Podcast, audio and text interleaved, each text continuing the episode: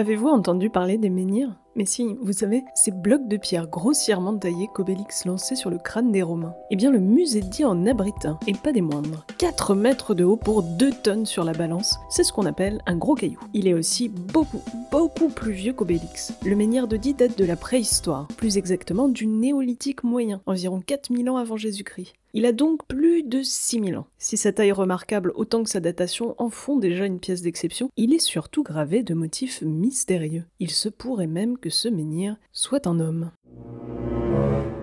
Vous avez bien entendu, le menhir de Die pourrait être une statue menhir, les plus anciennes statues en forme d'homme connues en Europe.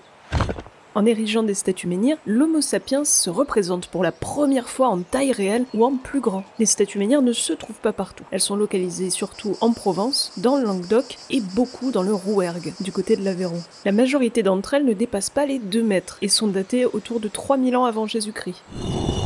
Déjà, le menhir de Die se démarque. Lui fait le double de cette taille et est plus vieux d'au minimum 500 ans que la plupart des autres statues menhirs. Vous voyez, les Diois sont anticonformistes depuis la préhistoire. Mais alors, qu'est-ce qui ferait de ce menhir une représentation d'homme? Pour le comprendre, imaginez devant vous une grande pierre ovoïde en calcaire, haute de 4 mètres, large d'un, et brisée en 4 blocs distincts. Sur toute sa face, vous distinguez des creux et des entailles, des dessins gravés. Sur le premier bloc, tout en haut, un motif figure quatre arcs de cercle les uns au-dessus des autres. Si certains y voient des rayons solaires, l'interprétation la plus répandue l'associe à un collier, porté en plusieurs rangées. Le menhir de Die est donc coquet et ne sort pas sans accessoires, c'est bon à savoir. À la même époque, au néolithique moyen, ce symbole de collier figurait ponctuellement sur des tombes de Haute-Savoie. Mieux encore, il se retrouve souvent sur les statues menhirs postérieures, particulièrement celles d'Aveyron. Ces arcs de cercle pourraient être ainsi un indice du caractère anthropomorphe, c'est-à-dire en forme d'homme du menhir de Die. Notons-le et passons au bloc en dessous.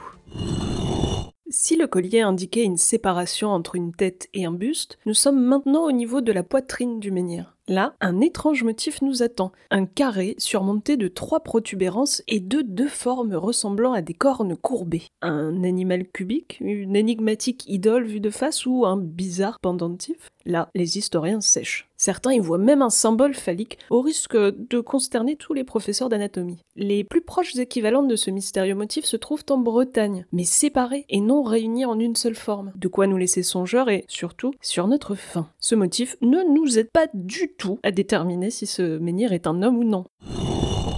Ah, mais le motif suivant, lui, est beaucoup plus parlant. Nous arrivons au troisième bloc, au niveau des hypothétiques hanches de cette hypothétique personne en pierre. Là, le dessin triangulaire ressemble furieusement à une lame de hache, gravée de surcroît sur le côté gauche, de manière à ce qu'un droitier l'attrape aisément. Aucune hésitation à voir ce coup-ci, n'est-ce pas? Et pourtant, si. Et une grosse. Les entailles de cette gravure présentent des traces de métal. Ce dessin a été repassé ou modifié au moins 1000 ans plus tard, lorsque les hommes ont découvert comment fondre le bronze. Sur le tout dernier bloc en bas se cachent des gravures rendues invisibles par le temps, des zigzags qui ne se dévoilent qu'en été, au lever du jour. Ici aussi, le doute reste entier. Si le menhir de Die est bien une statue, ces méandres représenteraient les plis d'un tissu. Dans le cas contraire, nous pourrions les voir comme des serpents, associés à cette époque au monde de l'au-delà. Alors, ce menhir est-il un homme? Que concluez-vous? Comment Vous hésitez? Rassurez-vous, nous aussi. Le menhir de Die, ou peut-être la statue menhir de Die, reste aujourd'hui une énigme. Une énigme exceptionnelle, mais une énigme tout de même. Et nous n'avons évoqué que sa surface, littéralement. Et si au prochain épisode, nous parlions du contexte pour essayer de mieux comprendre à quoi pouvait bien servir ce gros caillou? À très bientôt. Ces montagnes d'histoire vous ont été présentées par le musée de Die.